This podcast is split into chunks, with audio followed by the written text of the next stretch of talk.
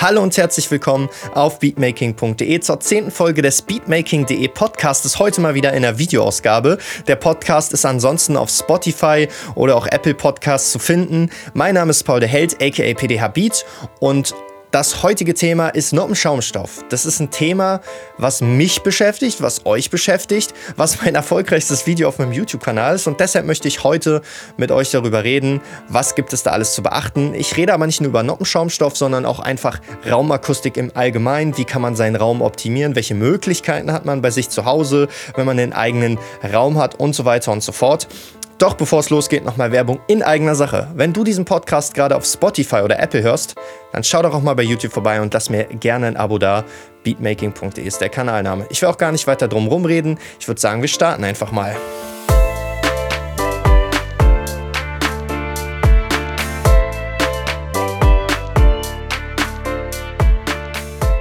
Beatmaking.de Podcast. Warum du auf gar keinen Fall Noppenschaumstoff kaufen solltest. Heute mit mir. Ja, und damit herzlich willkommen in dieser Folge zum Thema Raumakustik. Und es ist ein Thema, was wirklich äh, sehr, sehr, sehr, sehr, sehr kompliziert und sehr unverständlich für die meisten da draußen ist. Und ich bin ganz ehrlich, das Thema war auch für mich am Anfang sehr undurchsichtig und ich musste mich erstmal damit beschäftigen. Ich habe mich jetzt in den letzten zwei Tagen nochmal etwas intensiver auf Vorbereitung auf diese Folge natürlich mich mit dem Thema auseinandergesetzt. Und äh, dabei habe ich mir einige Sachen notiert, einige Sachen aufgeschrieben, aber auch einige Fragen, die unter meinen YouTube-Videos so zu diesen Themen kamen. Und darüber möchte ich heute mit euch reden. Also, bevor wir anfangen, möchte ich erstmal ein paar kurze Begriffe klären.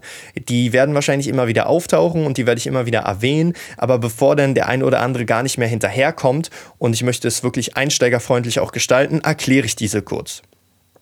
Also, wenn wir über Räume sprechen, dann sprechen wir über Schall in Wellen. Und äh, diese Wellen, die definieren sich eigentlich in drei Dinge.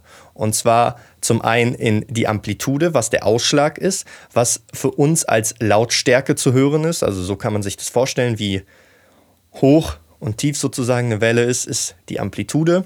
Dann die Schwingungsdauer, was wir als Herz bezeichnen oder als Frequenz in der Musik. Ansonsten werden noch Begriffe auftauchen wie Raummoden. Raummoden sind Punkte in einem Raum, wo sich eine Welle sozusagen, eine Schallwelle und deren Reflexion überlagern. Und an dem Punkt, wo sie sich überlagern, entsteht eine sogenannte Raummode. Und diese Raummode sorgt halt dafür, dass halt die beiden Amplituden dadurch, dass sie sich sozusagen überlagern, verdoppeln und äh, eine gewisse Frequenz als lauter wahrgenommen wird. Da ja verschiedene Frequenzen sozusagen ja verschiedene Wellenlängen haben und äh, diese auch unterschiedlich reflektieren, wird es im späteren Verlauf des Videos bei den Erklärungen noch ganz, ganz wichtig sein. Des Weiteren äh, gibt es noch den Begriff Kammfiltereffekte und äh, Kammfiltereffekte nennt man sozusagen alle Effekte, wenn man äh, eine Welle hört, also ein Direktschall in den meisten Fällen und kurz darauf eigentlich die Reflexion und die ähnlich laut sind. Das kann manchmal zu komischen psychoakustischen Sachen bei uns führen. Und das Letzte, was ich gerne noch begrifflich geklärt haben möchte, ist Bauakustik und Raumakustik. In diesem Podcast dreht sich alles zum Thema, ums das Thema Raumakustik, denn Bauakustik ist äh, viel, viel komplizierter und Bauakustik können die meisten wahrscheinlich auch nicht beeinflussen. So viel schon mal vorweg. Bauakustik ist dafür wichtig, dass der Schall von einem Raum nicht in den nächsten kommt. Und Raumakustik ist wichtig dafür, wie der Raum so allgemein klingt. Ja, und da sind wir eigentlich auch schon beim Thema, wie der Raum so allgemein klingt. Das ist natürlich eine Frage, wie soll denn der Raum klingen? Bei der Akustik gibt es verschiedene Bereiche, die der ein oder andere gerne optimieren möchte. So, und ich denke mal, da wir jetzt hier von äh, Beats machen, aufnehmen und so weiter und so fort reden auf diesem Kanal und generell, denke ich, ist es wichtig, dass wir uns jetzt erstmal darauf fokussieren, darüber zu sprechen, was man denn tun muss, wenn man in einem Raum sitzt wie diesem hier, zwei Studiomonitore hat, wie die gerade vor mir stehen, die könnt ihr jetzt nicht sehen hier im Videopodcast. Und ihr sitzt, habt eine Abhörposition und möchtet hier halt gerne Musik abmischen. So. Dafür braucht man einen Raum, der im Optimalfall eine Nachhaltzeit so von 0,2 bis 0,4 Sekunden haben sollte. Das bedeutet also, wir versuchen innerhalb unseres Raumes, um eine möglichst gute Akustik zum Abmischen zu haben, den Schall so zu reduzieren, dass wir am Ende bei einer Nachhaltzeit von 0,2 bis 0,4 Sekunden landen. Das liegt auch immer an der Größe des Raums. Also dieser Raum hier ist halt sehr, sehr klein und hier wird wahrscheinlich auch eher eine Nachhaltzeit von 0,2 Sekunden anzustreben sein. So, und jetzt sagt der eine oder andere, okay, okay, okay, warte mal, Nachhaltzeit 0,2, 0,4 Sekunden. Woher weiß ich denn, wie viel Nachhaltzeit mein Raum hat? Das kann man ja nicht riechen. Ja, und dafür gibt es zwei Methoden, um das Ganze herauszufinden. Erstmal, was für eine Beschaffenheit der Raum hat. Und zwar ist es zum einen, das Ganze zu berechnen. Das kann man natürlich machen bei einem leeren Raum, wo noch nichts drinnen steht, wo noch nichts den äh, Schall beeinflusst. Da gibt es verschiedene Formeln. Google da einfach mal nach Raummodenrechner zum Beispiel, findet man da direkt was bei Google oder einfach nach Raumakustikrechner. Da sieht man schon mal so ein paar Sachen, wo man sich Dinge angucken kann. Des Weiteren gibt es natürlich noch die Möglichkeit, das Ganze zu messen. Und das ist eine Sache, die kann ich eigentlich jedem nur empfehlen, das einfach mal zu machen. Also jeder, der sagt, okay, ich möchte halt wirklich auch äh, da einen Anspruch haben an Professionalität sozusagen, dass ich da sicher gehen möchte, dass ich das, was ich mir ausgedacht habe, auch wirklich funktioniert. Weil ich kann mir hier alles hinhängen so und ich kann mir einbilden, es ist jetzt besser, aber wenn ich das nicht gemessen habe, dann weiß ich es nicht. Und dafür gibt es sogar ein kostenloses Tool, welches auch von Profis benutzt wird. Also ich selber habe dieses Tool auch in meiner Ausbildung als Mediengestalter an Bild und Ton kennengelernt und ich weiß, dass auch äh, professionelle Raumakustiker solche Programme benutzen. Und zwar ist es der Room EQ Wizard. Ist eine Freeware-Software und dazu braucht man einfach nur ein Messmikrofon. Jetzt sagt der eine oder andere, oh, ich habe kein Messmikrofon. Ist gar nicht so ein Problem, weil es gibt nämlich von Behringer ein Messmikrofon. Es kostet so um die 25 Euro. Das habe ich mir damals nämlich auch gekauft. Packe ich mal unten in die Videobeschreibung und damit kann man seinen Raum sehr, sehr, sehr gut ausmessen. Natürlich, dieses Messmikrofon für 20 Euro ist jetzt nicht so der Überschritt und da gibt es auch kleine Differenzen, aber ich sag mal so, das ist nicht sozusagen der Faktor, der dann eure Messung stören wird und ihr werdet schon mal einen viel, viel besseren Überblick haben, als wenn ihr es einfach nur berechnet oder einfach nur schätzt, wo ihr jetzt was macht. So, dann macht man folgendes: Dann nimmt man dieses Messmikrofon und äh, seine Monitorboxen und dann äh, stellt man sich sozusagen mit dem Messmikrofon immer an verschiedene Positionen und macht einfach mal ein paar Messungen. Und dann kann man halt anhand so eines sogenannten Wasserfalldiagramms, das sieht äh, halt aus wie ein Wasserfall, deshalb nennt man das so, die Nachhaltzeiten sehen. Das Programm zeigt dann die Nachhaltzeiten an, die gemessen wurden und da sieht man dann auch ziemlich schnell, wo Probleme in einem Raum sind. So. Und diese Probleme kann man dann mit den entsprechenden Akustikmaßnahmen sozusagen beseitigen. Ja, da kommen wir auch schon zum Thema Noppenschaumstoff. Warum heißt dieser Podcast und auch mein Video Kauf auf gar keinen Fall Noppenschaumstoff? Es ist so eine Gerücht irgendwie, ich weiß nicht, das hält sich seit Ewigkeiten und ich selber früher dachte auch so, ja, wenn man akustische Probleme hat, dann packt man sich Noppenschaumstoff an die Wände. Aber wie ich schon bereits in meinem YouTube-Video darüber gesagt habe, äh, ist es absolut dumm, diese Aussage und absolut schwachsinnig. Der Noppenschaumstoff ist in den meisten Fällen nur so zwei bis drei Zentimeter dick. Und der dämmt halt nur hohe Frequenzen. So, was ist also das Problem, wenn ich jetzt anfange, meinen Raum so mit Noppenschaumstoff auszukleiden, dann dämme ich mir halt nur die hohen Frequenzen weg. Und es kann halt dazu führen, dass ich dann beim Mischen beispielsweise feststelle, mh, hm, okay, jetzt habe ich hier die ganzen hohen Frequenzen, die hören sich total dumpf an, weil die ganzen tiefen Frequenzen, die natürlich nicht durch den Noppenschaumstoff gestoppt werden, alle trotzdem noch im Raum verrückt spielen und man sich einbildet irgendwie, oh, der Bass ist voll laut, ich muss die Höhen anheben. Und dann kriegt man halt so eine schlechte Balance im Mix und man kann es halt auch sehr, sehr schlecht über Boxen dann beurteilen im Raum, wenn man halt nur Noppenschaumstoff aufgeht aufgehängt hat. Auf der anderen Seite ist es aber auch so, wenn man Aufnahmen macht, also beispielsweise eine Booth auskleiden möchte und dann nur Noppenschaumstoff reinklebt, das habe ich auch sehr, sehr oft gesehen, so gerade bei Leuten, die halt so Anfänger sind und denken so, die tun sich was Gutes damit, habe ich trotzdem das Ding so, dass so ein Noppenschaumstoff vielleicht so ab 1000 Kilohertz, wenn überhaupt, ich sag mal eher so ab 2000 Kilohertz halt alles wegdämmt, also ab 2000 Hertz, Kilo für 1000.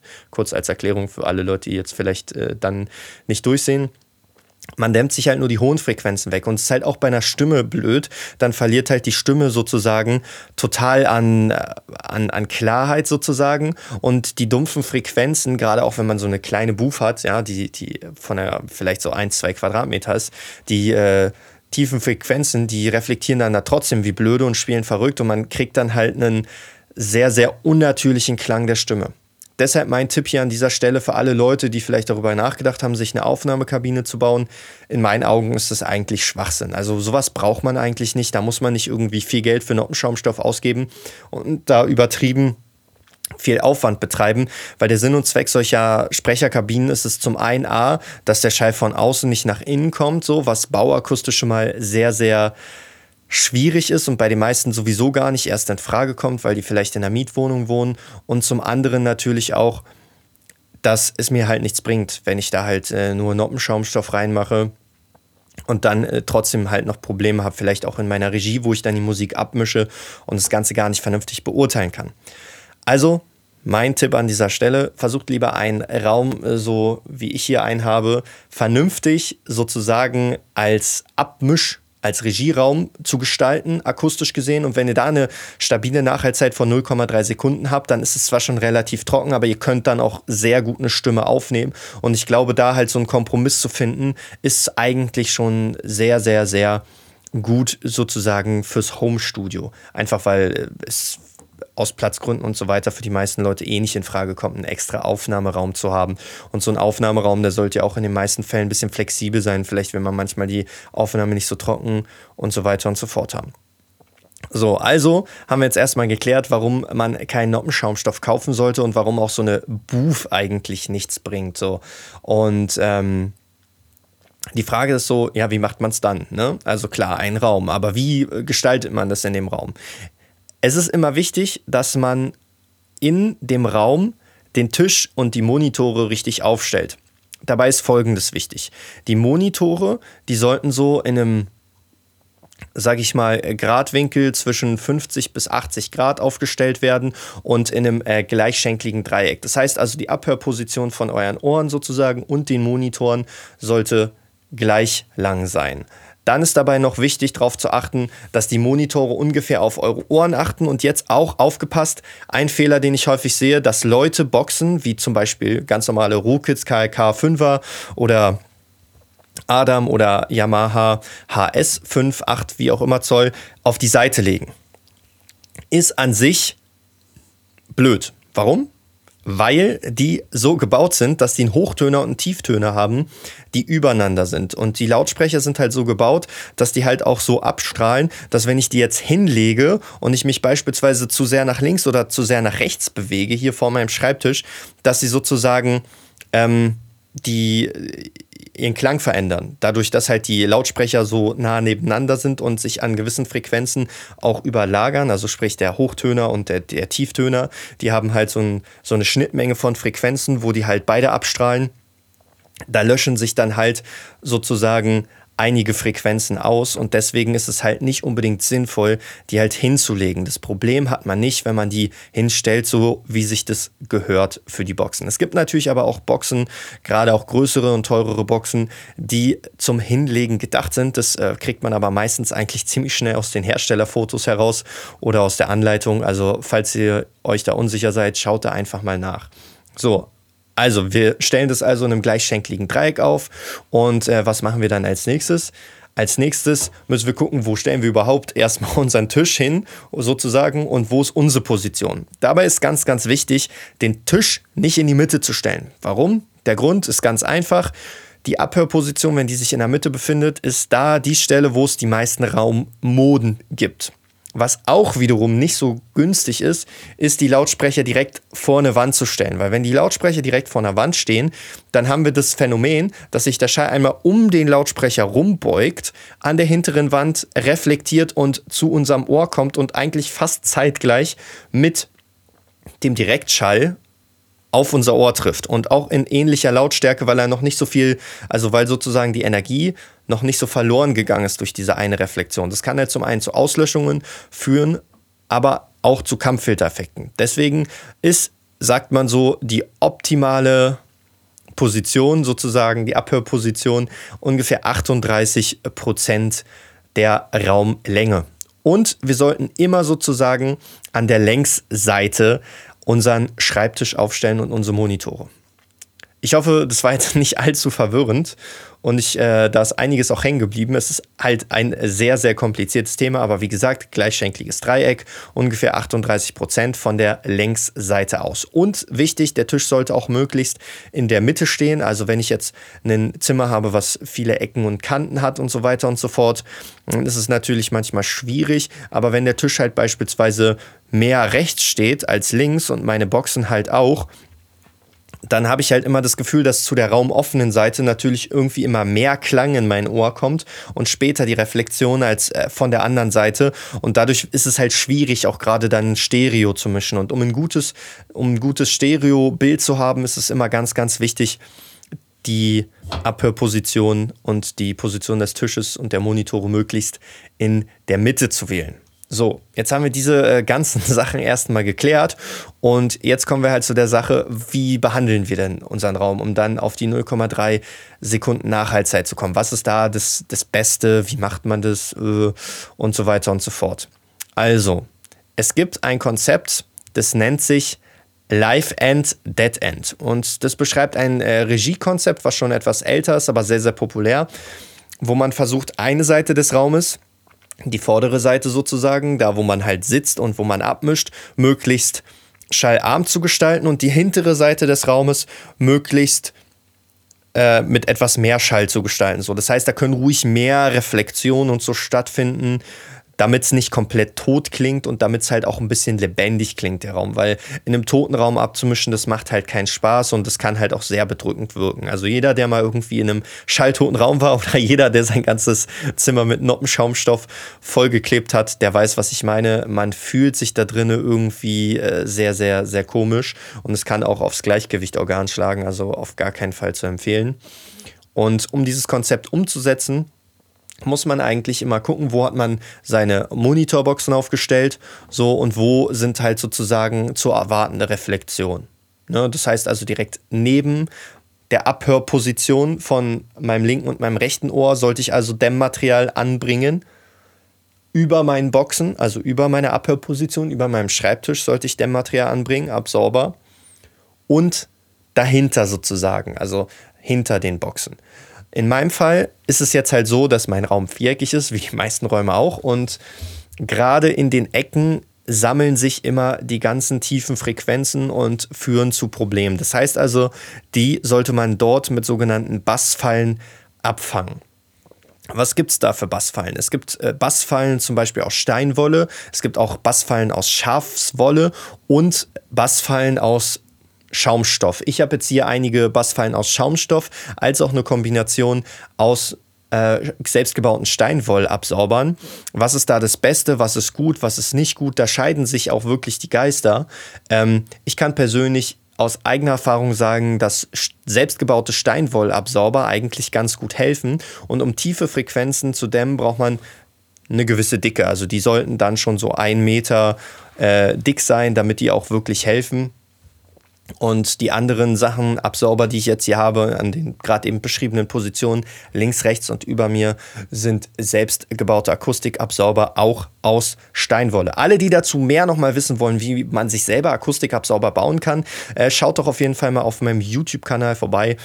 Da äh, habe ich ein Tutorial dazu, Absorber selber bauen. Da habe ich gezeigt, wie ich diese Absorber hier im Studio selber gebaut habe. Wie gesagt, die fungieren hier einmal als Deckensegel über dem Schreibtisch Einmal hinter den äh, Monitoren und einmal links und rechts von meinen Ohren als Absorber. Ja, dann äh, gibt es eigentlich nur noch eine äh, letzte Sache, wie man die hintere Seite des Raumes gestalten kann. Und zwar möglichst diffus. In meinem Fall ist es jetzt so semi-diffus. Das ist halt ein Fehler, den würde ich wahrscheinlich beim nächsten Mal äh, auch anders machen. Ich ziehe bald um mit dem Studio hier. Ihr werdet auf jeden Fall dabei sein und ich werde euch auf dem Laufenden halten. Und im hinteren Raum sollte man halt Diffusor hinter sich anbringen. Also hier, wo jetzt die Tür ist, da ist jetzt noch ein Schaumstoff dran. Da wäre es jetzt eigentlich sinnvoll, äh, Diffusoren anzubringen. Bei Diffusoren ist immer auch ganz wichtig zu beachten, äh, dass die extrem teuer sind äh, und dass die halt ähm, den Schall streuen. Also die verhindern halt Kampffiltereffekte und so weiter und so fort. Die, das ist, das ist einfach, sollte man halt einfach wissen. So. Wenn man jetzt halt kein Geld hat, um sich halt Diffusoren zu kaufen, dann kann man da halt auch einfach ein Bücherregal hinstellen, wenn da jetzt nicht wie bei mir zum Beispiel eine Tür ist, ne? Weil ein Bücherregal, wo man ein paar Bücher so drinne hat, die jetzt nicht mit dem Buchrücken alle exakt gleich sind, sind sehr, sehr gut geeignet als Diffusor. Ansonsten Pflanzen eignen sich auch gut als Diffusoren. Also ich könnte da hinten jetzt auch einfach ein paar Zimmerpflanzen hinstellen. Das würde sich auf jeden Fall auch eignen. Ja, also wie kannst du jetzt also deinen Raum bei dir zu Hause gestalten? Sagen wir mal, du hast es in deinem Schlafzimmer und du möchtest da jetzt die, die Akustik verbessern, so, was kannst du machen? Ich würde dir raten, als erstes rück vielleicht deinen Schreibtisch und deine Boxen so ein, vielleicht so einen halben Meter, Meter einfach weg von der Wand. Oh, sorry, ich bin gerade gegen das Mikrofon gekommen. Und als zweites lad die RoomIQ Wizard runter und mach einfach mal eine Messung. Selbst wenn du nur dein ganz normales Standard Großmembran-Mikrofon hast, mach einfach mal eine Messung damit und guck mal, was es so ungefähr sagt. Es gibt einem schon einen Anhaltspunkt. Dann als zweites, guck, ob du die richtige Position hast, sozusagen von deinen Monitoren zu deiner Abhörposition, also ob da der Abstand stimmt. Und dann als drittes, guck, was befindet sich links und rechts von dir, ist der Abstand gleich und befestige da erstmal Absorber und über deinem Schreibtisch. Da als Deckensäge halt. Damit kannst du auf jeden Fall schon mal nichts falsch machen und du wirst deine Raumakustik damit definitiv verbessern. Genauso wie halt dahinter, da sollst du halt auch Absorber anbringen, hinter deinen Boxen, hinter deiner Abhörposition. In meinem Fall befindet sich jetzt hier gerade ein Fenster und da habe ich folgende Lösung gefunden. Ich habe einfach mir aus Molton, äh, den kann man halt online bestellen, Link unten für alle, die auf YouTube gucken, in der Videobeschreibung da habe ich mir halt einfach einen Vorhang draus gebastelt und äh, der fu funktioniert halt super, um halt sozusagen die gerade Fläche des Fensters erstmal sozusagen ein bisschen zu verdecken, damit da halt nicht so Reflexionen kommen. Ich glaube, das haben viele so einen Schreibtisch direkt vorm Fenster oder äh, auch vielleicht generell ein Fenster jetzt vielleicht neben sich, so links oder rechts so und dann sagen die, hey, okay, kann ich jetzt keinen Absorber anbringen, dann empfiehlt sich da auf jeden Fall einfach selber einen Vorhang aus Molton zu basteln. Es reicht auch anderer dicker Vorhang. So, es muss jetzt nicht unbedingt Molton sein. Man kann da auch improvisieren, gerade wenn man nicht so viel Geld hat. Und ja, dann hat man schon mal eigentlich äh, sehr viel für seinen Raum getan. Was ich dann noch hier gemacht habe in diesem Studio, weil ich dann irgendwann gemerkt habe, okay, gut, ich habe jetzt hier nicht so mega die vielen Bassfallen drin, so, das merkt man halt bei gerade auch tieferen Frequenzen. Und ähm, ich will hier eh bald umziehen und jetzt nicht mehr so viel in die Raumakustik stecken. Ich habe mir dann halt Sonarworks gekauft. Also für alle, die Sonarworks nicht kennen, die haben ein Messmikrofon, was sie zusammen mit einer Software verkaufen. Diese misst halt zusammen mit euch den Raum aus. Also ihr müsst euch dann immer so an verschiedene Positionen begeben. Das Programm sagt euch das. Ich habe dazu auch ein Video gemacht auf dem Kanal beatmaking.de, wie ich das gemacht habe. Und äh, das berechnet dann halt so ein bisschen ein paar Sachen und äh, passt durch einen Equalizer eure Abhörposition so an, dass ihr halt das Signal möglichst klar hört. Und äh, ich finde, es ist eigentlich sehr gut, es funktioniert sehr gut. Und für alle Leute, die ein bisschen was an Raumakustik gemacht haben, aber vielleicht auch begrenzt sind, weil sie halt nicht mehr machen können, aus welchen Gründen auch immer, äh, bietet sich sowas halt äh, definitiv an als Ergänzung natürlich. Ne? Wenn der Raum jetzt komplett scheiße ist und der Raum jetzt komplett irgendwie verhallt ist, dann bringt auch euch so ein Sonarworks nicht. Also erwartet da jetzt auch keine Wunder von. Dann ähm, habe ich drüben bei dem Raum, da ist auch ja quasi eine kleine Regie, das wird ja hier als Aufnahmeraum mehr oder weniger genutzt, ähm, den Tisch eigentlich ziemlich dumm aufgestellt. Der Raum ist fast quadratisch, was immer problematisch ist. Und ich habe den Tisch halt ein bisschen zu weit rechts aufgestellt. Würde ich so wahrscheinlich auch nicht mehr machen. Aber gut, es ist noch kein Meister vom Himmel gefallen und auch äh, ich bin kein perfekter Experte. Nur so als äh, kleiner Tipp ne, für jeden, der vielleicht selber gerade sagt, was kann ich bei mir zu Hause noch verbessern? Oder für jeden, der sagt, ich will bei mir zu Hause was verbessern, aber ich weiß eigentlich gar nicht, wo ich anfangen soll, was falsch ist und so weiter und so fort. Gut, ähm, jetzt haben wir darüber geredet und äh, jetzt fragt sich der eine oder andere, okay, ich nehme aber halt auch Vocals auf. So, mir geht es halt auch darum, Vocals aufzunehmen. Was interessiert mich abmischen und so bla. Ich bin kein Mixing, Mastering Engineer. Ich schicke die Spuren woanders hin. Ich will halt nichts abmischen. Also als erstes grundsätzlich würde ich euch trotzdem dieses Setup empfehlen, was ich gerade äh, beschrieben habe. Und ähm, Einfach um halt selber auch beim Anhören der Spuren den Eindruck zu bekommen, wie sich das Ganze anhört, die Schwächen seines Raums ein bisschen besser kennenzulernen. Und ähm, generell schadet es auch nicht. Dann, wo nimmt man auf? Man kann natürlich im Dead End aufnehmen, wenn man eher eine trocknere Aufnahme haben will, oder man äh, stellt sich halt eher weiter nach hinten in den Raum, wo man eher das Live-End hat und hat da natürlich auch schon ein bisschen Spielraum und Flexibilität. Und deswegen glaube ich, dass dieses Konzept eigentlich am besten geeignet ist, sowohl für Aufnahmen als auch äh, für das Abhören und Mischen und Mastern. Wobei Mastern ist natürlich da immer so ganz vorsichtig gesagt so wie man halt zu Hause mastert, würde ich dann wahrscheinlich eher äh, mit ein paar offenen Kopfhörern machen für alle Leute, die jetzt da draußen sind und sagen, oh mein Gott, ich habe gar nicht die Möglichkeit, jetzt selber vernünftig einen Moment, ich gucke mal kurz auf mein Handy. Ich, äh, wir beantworten nämlich gleich eure Fragen. Äh, für alle Leute, die sagen, oh mein Gott, ich habe gar nicht die Möglichkeit, irgendwas bei mir zu Hause zu machen. Mein Raum ist extrem scheiße. Für all diejenigen würde ich eigentlich empfehlen, sowieso sich Kopfhörer zu kaufen und dann, ups, und dann aber offene Kopfhörer, denn offene Kopfhörer sind etwas angenehmer zum Abhören als geschlossene. Bei geschlossenen Kopfhörern, wenn man die lange Zeit trägt, dann äh, kann das halt sehr anstrengend sein und offene Kopfhörer geben einem auch ein bisschen mehr so ein, so ein Stereofeld als geschlossene Kopfhörer, aber das kann man auch nicht ganz vergleichen mit Monitorboxen. So, also, ich habe gerade mein Handy aus dem Flugmodus wieder rausgemacht, um jetzt mal bei Instagram zu gucken, ob bei Instagram ein paar Fragen eingeflattert sind. Auf beatmaking.de aktuell noch keine Fragen. Und ich gucke mal auf meinem Zweitprofil, hat schon da jemand eventuell eine Frage gestellt? Nein, auch noch nicht. Gut, dann würde ich sagen, dann äh, warte ich nochmal, vielleicht kommt da noch was. Und währenddessen habe ich ein paar Fragen rausgesucht, die mir häufig unter meinen YouTube-Videos zum Thema Studioakustik gestellt wurden. Und zwar schreibt Belias Digimon Channel. Ich weiß, das Video ist alt, aber ich habe ein mega großes Problem. Ich habe mittlerweile ein spezielles Streamingzimmer. Zuvor hatte ich das Setup in meinem Schlafzimmer. Jetzt steht natürlich kein Bett mehr im Raum und der und die Schreibtische gehen von Wand zu Wand. Hab also im Prinzip drei kahle Wände und ich habe ein extrem übertriebenes Dröhnen, Echo, Schall. Also einfach, als wäre man in einem leeren Raum. Hinter mir sind gut drei Meter Platz. Dann kommt eine Regalwand mit Büchern und alles. Denke, dass in meinem Fall hilfreich wäre, zu Hall-Echo-Reduzierung diesen Akustikschaumstoff zu holen? Fragezeichen. Es geht mir nicht um die Geräuschkulisse nach außen hin, sondern einfach um den Raum selbst. Also äh, schon mal sehr gut erkannt. Es man kann nicht viel machen mit dem Stein nach außen. Hm. Aber natürlich innerhalb des Raumes. Auch hier, ähm, falls du dieses, äh, diesen Podcast gerade hörst oder dieses Video siehst, ich bezweifle es zwar fast, aber so wie beschrieben, einfach vorne etwas anbringen. Vielleicht, wenn es Streamingzimmer ist, vor das Bücherregal noch eine Couch zu stellen, aber hinten Bücherregal ist schon mal äh, sehr gut. Ich weiß nicht, ob das mit Absicht äh, gemacht wurde oder ob es jetzt einfach Zufall war oder ästhetische Gründe hatte. Auf jeden Fall sehr gut. Dann die nächste Frage von Noah. Ich bin gerade dabei, mir einen Diffusor aus Holz zu bauen, damit mein Schlagzeug nicht im ganzen Haus zu hören ist. Bringt das etwas?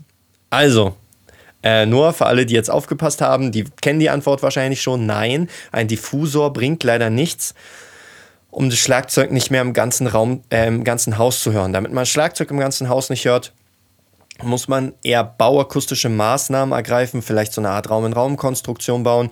Aber mit reinen äh, Diffusoren wird man halt gar nichts erreichen. Man wird den Schall nicht mal damit nach innen hin dämmen können, denn die Diffusoren, die streuen den Schall lediglich und sorgen dafür, dass es äh, vielleicht etwas, äh, ja, schöner klingt, aber auf jeden Fall äh, in deinem Fall nicht besser. So. Optimiere, dann kommen wir zur nächsten auf, äh, auf Frage. So, sorry. Optimieren für Aufnahmen habe ich die genannt. So, Simon sagt, warum redest du und auch viele andere immer nur von Lautsprechern und den Ohren? Ich kann auch mit Kopfhörern hören. Das Wichtigste ist doch, dass kein Raumklang in das Mikrofon gelangt und da ist doch die Schallquelle der Sänger, welche an einer ganz anderen Stelle ist als die Lautsprecher. Ja, wie gesagt, äh, ich habe es ja kurz schon mal auch äh, erläutert, warum ich der Meinung bin, dass es besser ist, seinen Raum lieber auf das Abhören sozusagen zu optimieren, anstatt auf einen Sänger oder auf eine Schallquelle, die man aufnehmen möchte. Ähm, hier ist aber auch die Schlussfolgerung nicht ganz richtig und zwar, dass alles gedämmt sein sollte, don, sondern in den meisten Aufnahmeräumen hat man meistens immer ein bisschen Hall und der Hall ist tatsächlich sogar immer höher, etwas höher als in Regieräumen, denn ich will ja nicht einen kompletten Totenraum aufnehmen, kann man natürlich auch machen und dann probieren mit Reverb und so weiter im Nachhinein zu arbeiten, aber wenn ich schon einen Raum habe, der eigentlich einen einigermaßen guten Klang hat, dann kann ich auch darin aufnehmen und dann ist es in den meisten Fällen eigentlich auch gar nicht immer so schlecht. Ne? Also wenn man jetzt hier sich so einen Raum generell für eine Regie optimiert, dann ist der eigentlich auch ganz okay geeignet, um Gesangsaufnahmen zu machen. Wenn man die Möglichkeit hat, sich noch eine extra Gesangskabine oder irgendwas dahinzustellen oder zu bauen oder wie auch immer, dann ist es natürlich gut. Man kann aber auch für Gesangsaufnahmen einfach sich äh, auch ebenfalls aus Akustikmolton und Steinwolle selber so eine Stellwände bauen, die man dann halt beispielsweise hinstellen kann, wo man will, um die Akustik an der Aufnahmeposition etwas zu verändern. Oder man kann auch einfach Akustik Molton-Vorhänge drumrum hängen. Es gibt so Isovox, weiß ich nicht, ob der eine oder andere das schon mal gehört hat. Das ist sowas, mm, was relativ teuer ist, was man an dem Mikrofonständer befestigt, was dann einmal um einen rumgeht, was so wie eine Art Minisprecherkabine ist. Es äh, gibt auch äh, Chaotic Ball heißt der. Das ist etwas, was man auf dem Mikrofon befestigt, was wie so eine Art Mini-Booth ist. Habe ich auch schon gesehen äh, bei zum Beispiel Music Store und Thomann, glaube ich auch. Die haben da so eine billige Alternative von, kann man auch äh, einfach mal nachgucken. Benutzen halt sehr, sehr viele Rapper, sieht man halt auch häufig immer bei irgendwelchen Hotelzimmeraufnahmen. Und ähm, ich glaube, das ist eigentlich auch gar nicht so ein schlechter Punkt, Hotelzimmeraufnahmen. Es gibt total viele Rapper, Sänger und Songs, die heutzutage in Hotelzimmern entstehen, äh, die jetzt auch nicht krass akustisch optimiert sind. Und trotzdem ist es am Ende halt ein Hit. Es ist halt auch manchmal einfach zu viel überdacht von den Leuten. Ne? Also Home-Studio-Akustik oder Akustik generell, wenn man Musik macht, die ist schon wichtig, aber die ist jetzt halt auch nicht so, so wichtig, dass es alles andere übertrifft. Ne? Also es ist natürlich äh, alles zusammengenommen. Wenn ich jetzt nicht so guten Mix habe und eine saugeile Akustik, dann bringt mir das halt auch nichts so am Ende des Tages. Und mir bringt es aber auch nichts, wenn ich sehr, sehr gut mischen kann, aber eigentlich eine total beschissene Akustik habe und irgendwie das mir immer alles versaut. Oder ich halt beispielsweise ein billiges Interface habe, was die ganze Zeit rauscht und ich aber eine richtig geile Akustik habe und richtig geile Lautsprecher. Oder ich habe scheiß Lautsprecher und gute Akustik. Oder schlechte, oder andersrum, äh, scheiß Akustik und gute Lautsprecher. Ne? Es ist immer so, muss immer alles ausbalanciert sein. Das ist an der Stelle ganz wichtig. Und eine Sache, die fällt mir noch ein. Ich weiß, ich bin manchmal ein bisschen unstrukturiert, aber ich glaube, das ist so einfach meine Art. Und ich glaube, das äh, feiere ich auch an diesem Podcast-Format, einfach drauf loszureden. Und ich glaube, es ist am Ende des Tages trotzdem eine hohe Informationsdichte. Ich rate von Subwoofern ab. Warum? Auch ganz einfach. Man hat in Kleinräumen oder generellen Räumen bei sich zu Hause, in viereckigen Räumen, immer das Problem mit Raummoden von besonders tiefen Frequenzen. Und äh, ein Subwoofer, der sorgt eigentlich nur dafür, dass dieses Dröhnen der tiefen Frequenzen verstärkt wird. Deswegen rate ich einfach generell davon ab, äh, einen Subwoofer zu benutzen beim Mixing. Man sollte halt, wenn man wirklich Bass mixen möchte, sich eher immer Kopfhörer holen, weil Kopfhörer den Bass nochmal etwas besser abbilden als beispielsweise 5 Zoll Monitore. Ich kann halt aus eigener Erfahrung sagen, bei meinen 5 Zoll KRK oder Adam Boxen will ich immer so mega den Bass erhöhen, weil die halt einfach nicht so viel Bass haben. Und ich denke, ah, da fehlt Bass, aber der Bass ist halt da, ich höre ihn nur nicht. Deswegen solche Sachen einfach dann Kopfhörer benutzen. Immer so, immer so gucken, ne? immer so smart denken, smart produzieren und nicht einfach so die eine Sache suchen, die einem bei allem hilft. Es gibt nicht das eine Plugin, was all meine Probleme löst. Es gibt auch nicht die, das, den einen perfekten Raum, der mich zu einem perfekten Producer macht und so weiter und so fort. Gut, und jetzt noch zur letzten Frage, die ich äh, auf YouTube in den Kommentaren gefunden habe. Das ist eine Frage, die so oder so ähnlich sehr, sehr häufig gestellt wurde. Also ich glaube, die häufigste Frage überhaupt. Und zwar von Romi. Hallo, ich kriege ein neues Zimmer, da mein Bruder auszieht und würde dann halt gerne in der Nacht zocken. Das Problem ist, dass das Zimmer direkt neben dem Zimmer meiner Mutter ist und die Wand ist sehr dünn. Ich will halt nicht erwischt werden, da ich erst 13 bin. Würde es reichen, wenn ich die Noppenschaumstoffdinger an genau die Wand befestigen würde? Ich würde dann halt in normaler Lautstärke reden. Also, liebe, liebe Romi, ähm, nein. Raumakustik ist nicht Bauakustik und äh, wenn du möchtest, dass deine Mom die nicht, nicht hört, genauso wie alle anderen, die ähnliche Sachen geschrieben haben, jemand hat noch geschrieben, äh, er oder sie möchte nicht, dass der Vermieter die Katze hört, bringt es halt leider überhaupt gar nichts, irgendwelche äh, raumakustischen Maßnahmen zu ergreifen, denn der Schall der geht durch die Wände, die zum Schwingen gebracht werden, in die nächste Wohnung, in den nächsten Raum. Und äh, solange man da irgendwie keine Schallentkopplung macht mit äh, schwimmendem, schwimmendem Boden oder sonstigen Sachen, wird man da eher äh, keinen Erfolg mit haben. Also so schade es auch klingt, für diesen Anwendungszweck ist einfach sowohl Noppenschaumstoff als auch Diffusoren und so weiter nicht geeignet. Ja, Gut. Ähm, ich gucke noch mal kurz, ob es Fragen gibt auf Instagram. Ja, und zwar von Moni kommt eine Frage gerade rein. Und zwar sagt er, bald geht dein erstes Studio zu Ende. Was willst du zum nächsten Studio besser machen? Ja, hallo Monik, auf jeden Fall liebe Grüße an der Stelle. Es, äh, ich habe darüber ja gerade schon leicht geredet. Ich versuche aber die Frage nochmal ausführlicher zu beantworten. Also, ähm, ich werde in meinem neuen Studio wahrscheinlich einfach mal zu Videozwecken und natürlich auch, weil es mich selber interessiert, meinen Raum und die Akustik darin berechnen lassen von Hofer. Das kostet 99 Euro.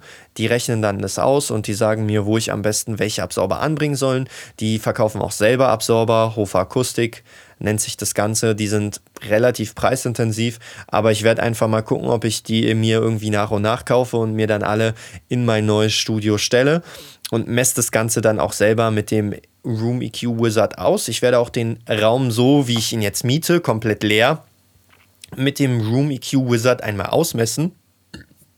Und dazu kommt dann auch nochmal ein Video für alle, äh, die dann sich fragen, ja, wie macht man das? Keine Ahnung. Ja, da zeige ich das alles nochmal. Ich werde dann auch die Akustikelemente, die ich hier habe, einfach dann mal, so wie ich denke, ne? also so wie ich als äh, mehr oder weniger auch Amateur denke, die anbringen und einfach mal gucken, wie sich dann der, der Raumklang verändert. Ich werde das wieder mit dem Room EQ Wizard messen und dann werde ich, je nachdem wie teuer das Ganze wird, muss ich dann beurteilen, die Hofer Akustikelemente beziehungsweise so, wie es mir berechnet und vorgeschlagen wird, wie es geplant wurde, alles installieren, alles bauen und danach nochmal alles berechnen und dann vergleichen wir einfach mal. Dann haben wir einen Überblick darüber, was bringt es selber, Akustikabsorber zu bauen, weil ich kann aktuell nicht sagen, wie gut mein Setup ist, was ich hier selber gebaut habe. Ich kann sagen, dass es besser war als davor, aber nicht wie gut. Dann haben wir generell wahrscheinlich noch durch ähm, die äh, leere Messung und der Messung von Hofer beziehungsweise den Akustikelementen dann auch einen Überblick, was bringt es, ne, wenn jemand, wenn man dafür richtig viel Geld ausgibt, so was lohnt sich das überhaupt, ne? Das sind alles so Sachen, die ich selber jetzt auch noch nicht weiß, die man dann auch äh, in Erfahrung bringen können wird. Und was äh, noch so ein Punkt ist, den ich besser machen würde, ursprünglich habe ich das hier mal als Regie sozusagen geplant, weil der Raum etwas kleiner war und ich dachte mir, okay, es ist einfach einen kleineren akustischen Raum zu optimieren als einen größeren. Der andere größere Raum, der drüben ist, da wo ich auch schon das eine oder andere Video aufgenommen habe und auch die letzte Studiotour da auf jeden Fall nochmal vorbeigucken. Ähm, ja, da würde ich halt auch generell den, den Schreibtisch einfach anders positionieren. Aber äh, es ist halt so aus der Entstehung dieses Studios entstanden, was ich äh, ursprünglich mal mit drei Leuten gemietet habe, also einschließlich mir, zwei andere noch, dass es halt ein Chillraum war. Ne? Das war halt komplett so die Chill-Lounge, so wenn zwei Leute aufgenommen haben, so, die waren dann halt hier, der andere konnte drüben chillen oder irgendwelche Leute, damit man sich so gegenseitig nicht gestört hat, haben wir das ursprünglich mal so gemacht. Jetzt inzwischen, wo ich hier alleine bin, benutze ich das hier als Aufnahmeraum für Videos, für Livestreams, aber natürlich auch für Künstlerinnen und Künstler. Und drüben der Raum wird von mir als Regie benutzt. Da habe ich die meiste Zeit der letzten Wochen, Monate verbracht und Projekte abgemischt und äh, da glaube ich, ist auf jeden Fall noch einiges rauszuholen der Raum ist nicht so super optimiert und wie gesagt, auch allein schon die Position des Schreibtisches ist halt aufgrund dessen, wie der Raum entstanden ist, nicht optimal. Das würde ich auf jeden Fall verändern. Und ich bin gespannt, wo, äh, wo die Reise mich hinführt. Und ähm, jeder ist natürlich herzlich dazu eingeladen, mir zu folgen. So, Dann gucke ich nochmal kurz, ob äh, in der Zwischenzeit noch andere Fragen reingekommen sind. Sieht aber tatsächlich nicht so aus.